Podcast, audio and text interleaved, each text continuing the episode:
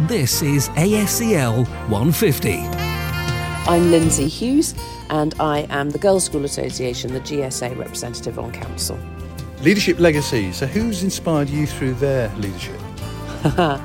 the first leader uh, I remember hearing who really inspired me was General Colin Powell, the chairman of the. Now that's left field. I told you it was random.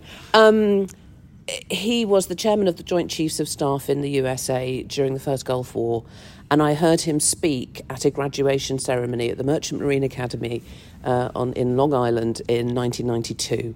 And he talked about the power of leadership and how it can transform uh, organizations and individuals. And I thought, wow, I was 19.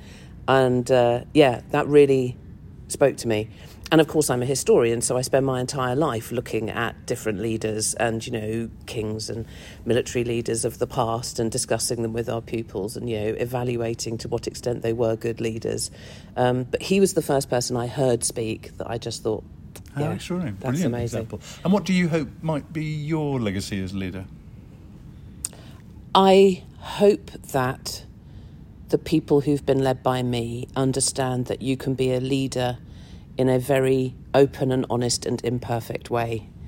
Um, I know that I have been able to show people that it's possible to, for example, be a single mum who works full time and runs a school with a school age child.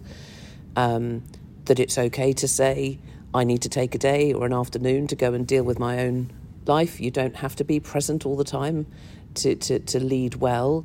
Um, and I hope people will understand the power of humour uh, and the importance uh, of, of that warmth and inclusivity.